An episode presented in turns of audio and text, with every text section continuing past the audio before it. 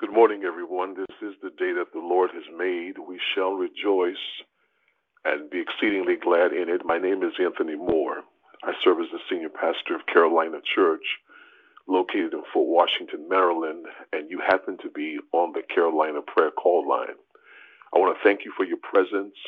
I want to encourage you all to um, share this prayer call with your circle of friends, persons you have influence with.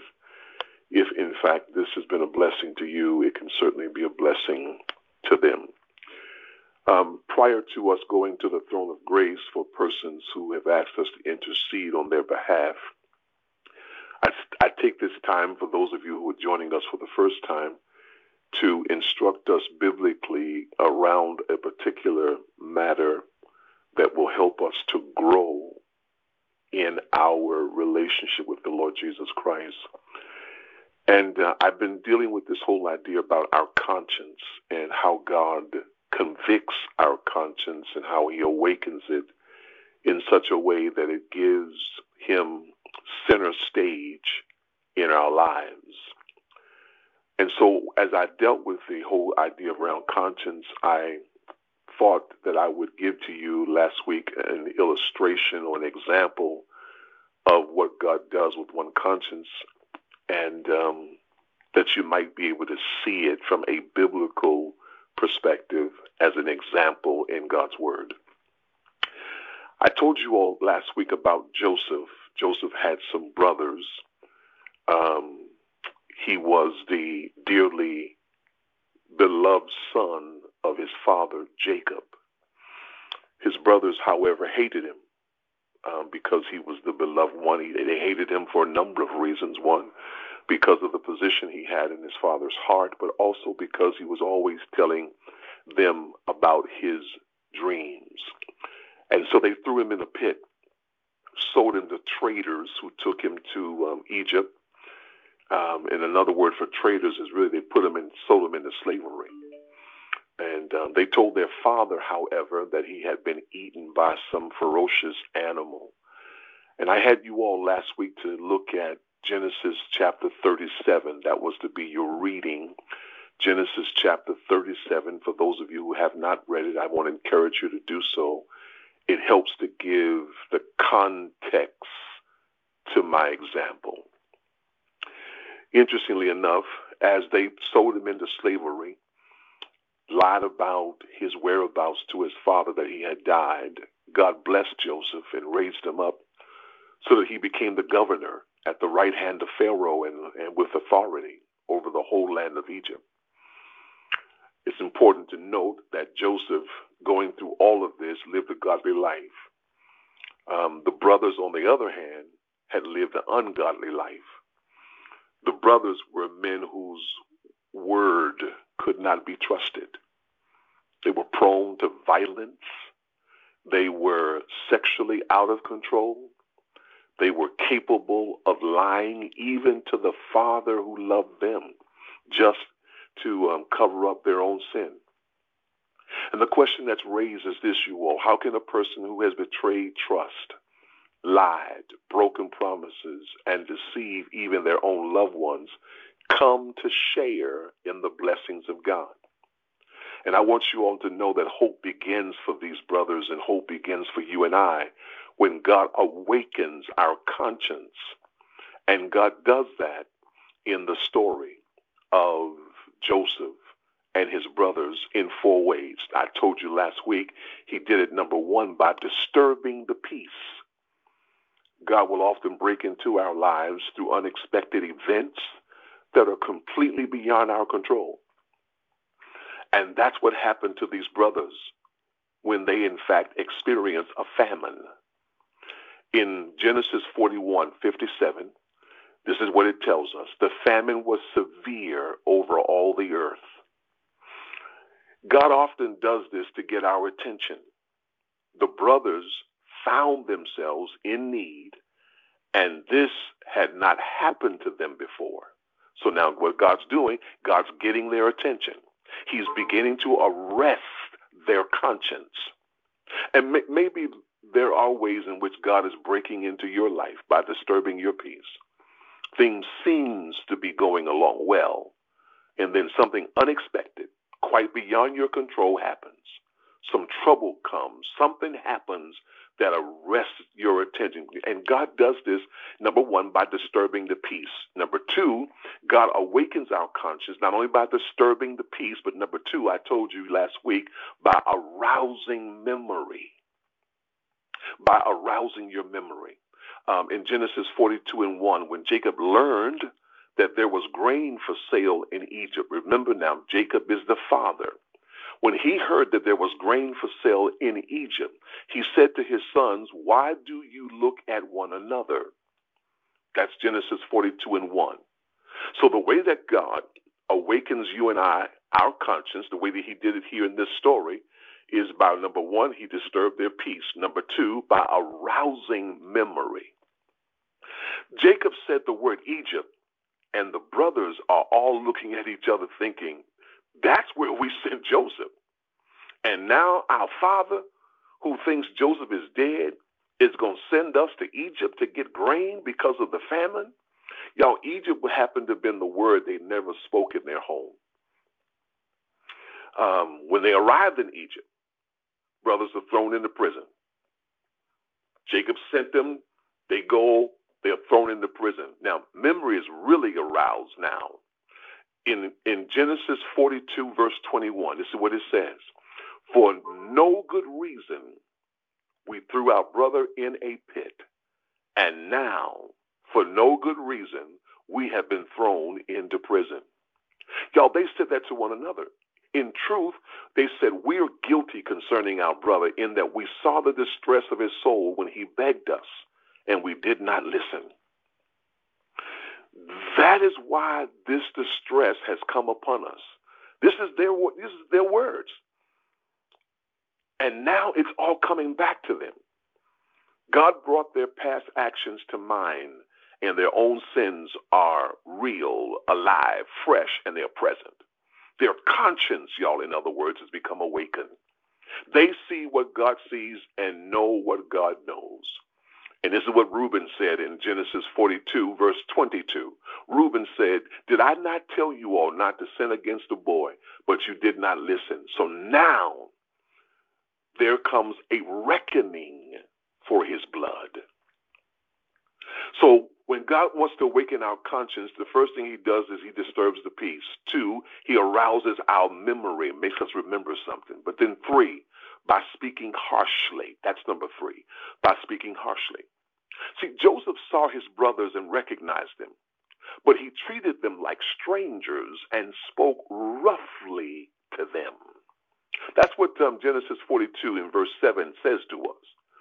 He spoke roughly to them. Joseph's harshness so impressed him it, it, it, itself on them that when they returned home, in, in Genesis 42 and 30, they said, The man the Lord of the land spoke roughly to us and took us to be spies.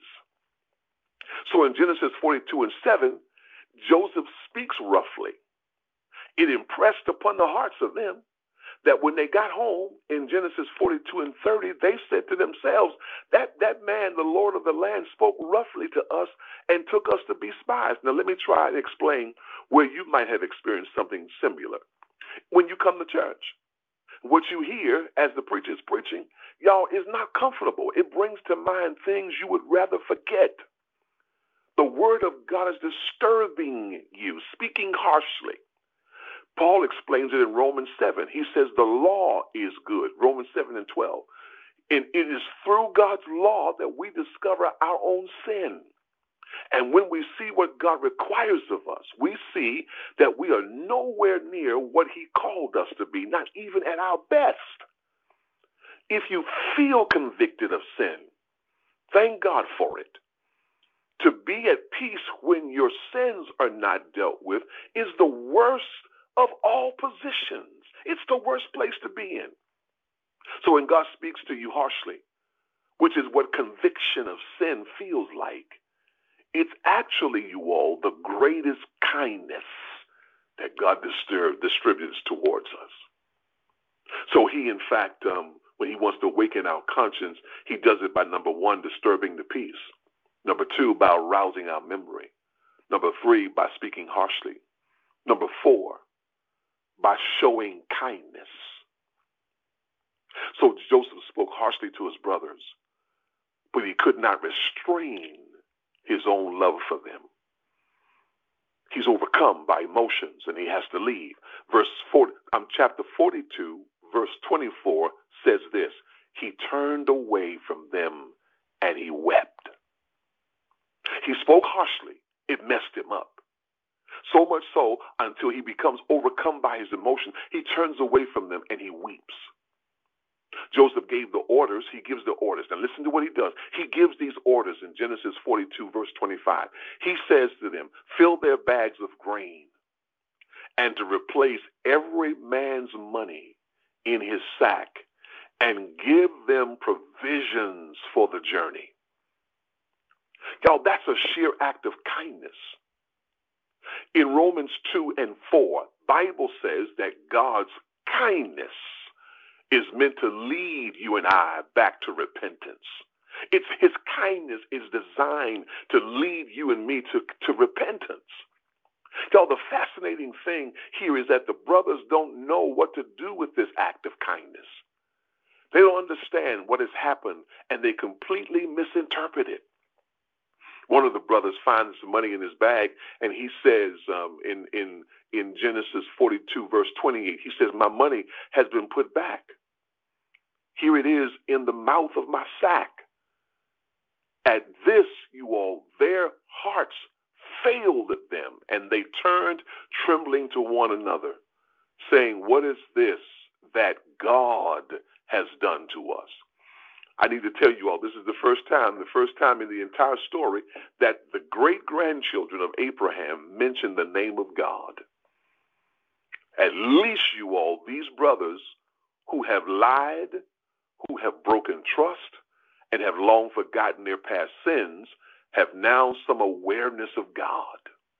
And right then, at that moment, they think that God is against them. They don't yet know the gracious purpose he has for their lives, but at least they are awakened. Let me close this, you all. I wonder, you all, has this ever happened to you? I mean, I, I meet a lot of people who tell me that they've always been um, Christians and believers. And I have to ask my often, well, have you ever been awakened and convicted of your own sin? Because that's the first mark of being a Christian. I mean, th- th- this happens in different ways for everybody, at different times, with different degrees of intensity in different people. So, how would you know if this has happened to you? When you are awakened, you will come to the clear conclusion that you are a sinner. You'll say, I, I, I have already sinned enough in my life to fully deserve the eternal condemnation of God. That's the first thing that happens when you become a believer of the Lord Jesus Christ. And I wonder, have you ever come to that conclusion about yourself?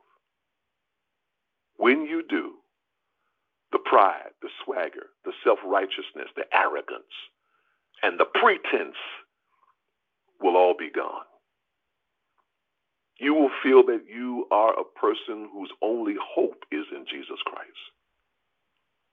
And hope will have begun for you of you having your conscience awakened. That's what I want to give to you all today. Listen, I want you to have this lesson. I want you to understand it. I want you to see how God awakens our conscience and it relates, how it relates to us. Brothers and sisters, I need you all to help me today to pray in our last uh, few minutes together. Um, Brother Larry Thomas, I want you all to continue to pray for healing um, while he's in therapy. Um, I want you all to continue to pray for Sister Jackie Thomas. Received the praise report on yesterday that they have completely taken her off of dialysis. Her kidneys are back to functioning. So now we're praying that he will eradicate the cancer in her body. We're praying for Deacon Sharon Durham for continual healing, for Brother Gary Davis, who's been diagnosed with cancer. We are praying for Harry Mason, who's the father of Deacon Cheryl Thomas. We're praying that God will heal the cancer that has reappeared. We're praying for Norma Ferraby and family. Her aunt, Gloria Ware, transition. We're praying for that family. Prayer request for Vanessa Mary's mother, Mrs. Lillian Mary, who was hospitalized in um, Florida.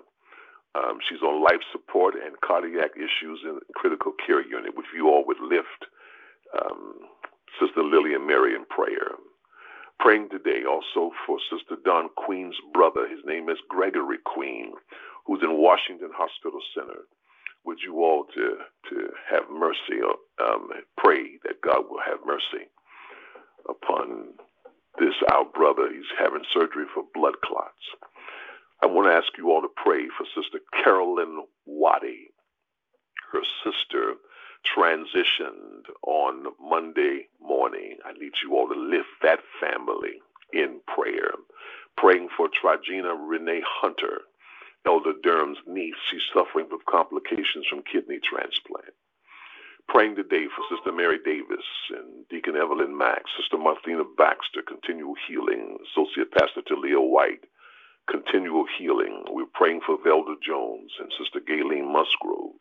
I want to ask you all to pray today for Reginald Henderson for traveling mercies and Brother Stan Featherstone for healing in his body. We're praying for Pastor Stephen Tucker and for um, Pastor um, Harold, Reverend Harold Brinkley. We're lifting them in prayer on today. I need you all to do all that you can. If you would pray for Andre Harris's mother, um, we're praying today. We're praying today. We're praying on today. I'm going to ask you all to do what you can to lift those persons. Father, in the name of Jesus, I do pray. I ask you, God, to do what only you can do and to do it in the way in which you do it, God, because we know that when you do it, it doesn't have to be done again. And so, God, we ask that you eradicate cancer once and for all. We ask, God, that you heal the bodies of these persons whose names have been called, whether it is healing emotionally, healing mentally, whether it's healing physically. Lord, you have the power to do it. Now, God, we do want to tell you on the front end that um, we ask for forgiveness of sin we ask, God, that our conscience becomes awakened by your Holy Spirit and that we're come convicted. And so, Lord, as a result of that, we say, forgive us today. Forgive us, God. Forgive us. Forgive us of our sins and cleanse us of all unrighteousness. Your word says to us that you, in fact, will and that you can, that if we confess our sins, that you would forgive us and cleanse us of all unrighteousness. And so, Lord, a few of your believing children have gathered today. We have touched and agreed, and we, God, know that we have fallen short of your glory. Now, Lord, restore them. God, I pray that you would deliver. I pray that you would heal. I pray, God, that you would receive in the name of Jesus, God. I ask God that all of the names I've called and even those names I didn't know to call, and for even the persons, God, whose names that have been text to me, even as this prayer is going forth. I'm asking you, God, to move on behalf. I'm asking you, God, to do. You can do it, God, because you are all powerful. Now, Lord, for traveling mercies, I'm praying. I'm praying, God, I'm praying. I'm praying that you would save, that you would sanctify, you would deliver, draw us closer to you. Father, it is our desire to be your disciple. That's our desire, to be your disciple, to be a witness uh, about you, to be a witness of you, and to be a witness for you. That's our prayer, God. In the name of Jesus, we pray today today. Receive us, God. Heal. Do it now. In Jesus' name we pray. And all the people of God said, Amen. Let me thank you all so very much for your presence on today. I appreciate you. I've given you some principles whereby which you can use to govern your own lives and draw closer to the Lord. Now, on your mark, get set. Let's grow. Have a great day on purpose and know that I love you all with all my heart. God bless you all.